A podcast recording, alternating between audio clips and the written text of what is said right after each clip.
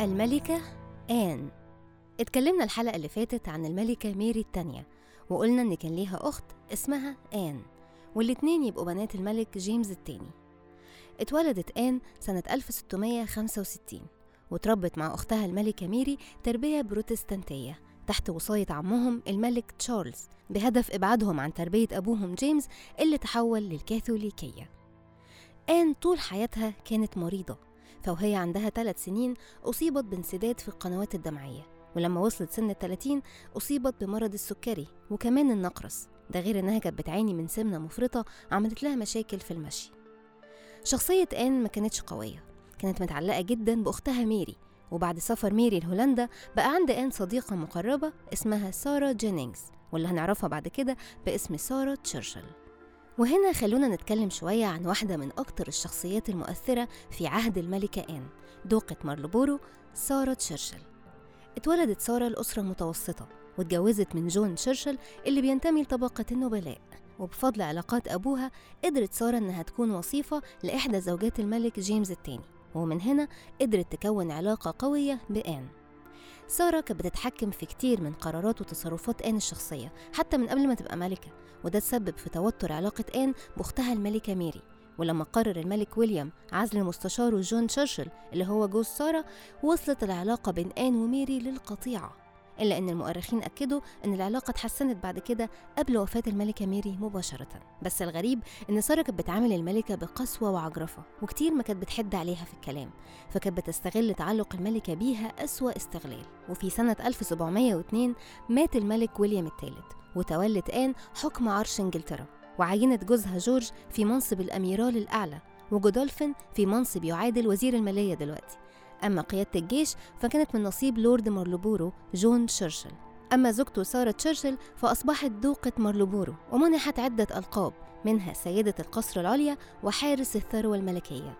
قبل آن كانت المملكة الإنجليزية بتضم إنجلترا ونيوزيلندا وويلز وقدرت آن إنها تحقق إنجاز عظيم لما أصدر البرلمان الإنجليزي مرسوم الوحدة.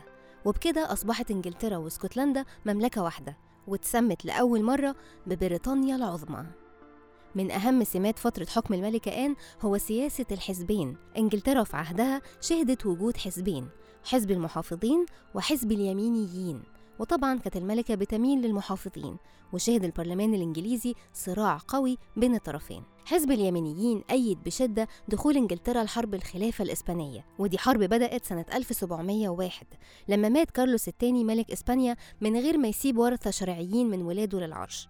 وهنا حرفيا تكالبت ممالك أوروبا للسيطرة الاقتصادية على المصالح الإسبانية اللي كانت بتمر بفترة ضعف سياسي وفعلا دخلت إنجلترا الحرب بهدف منع السيطرة الفرنسية على إسبانيا.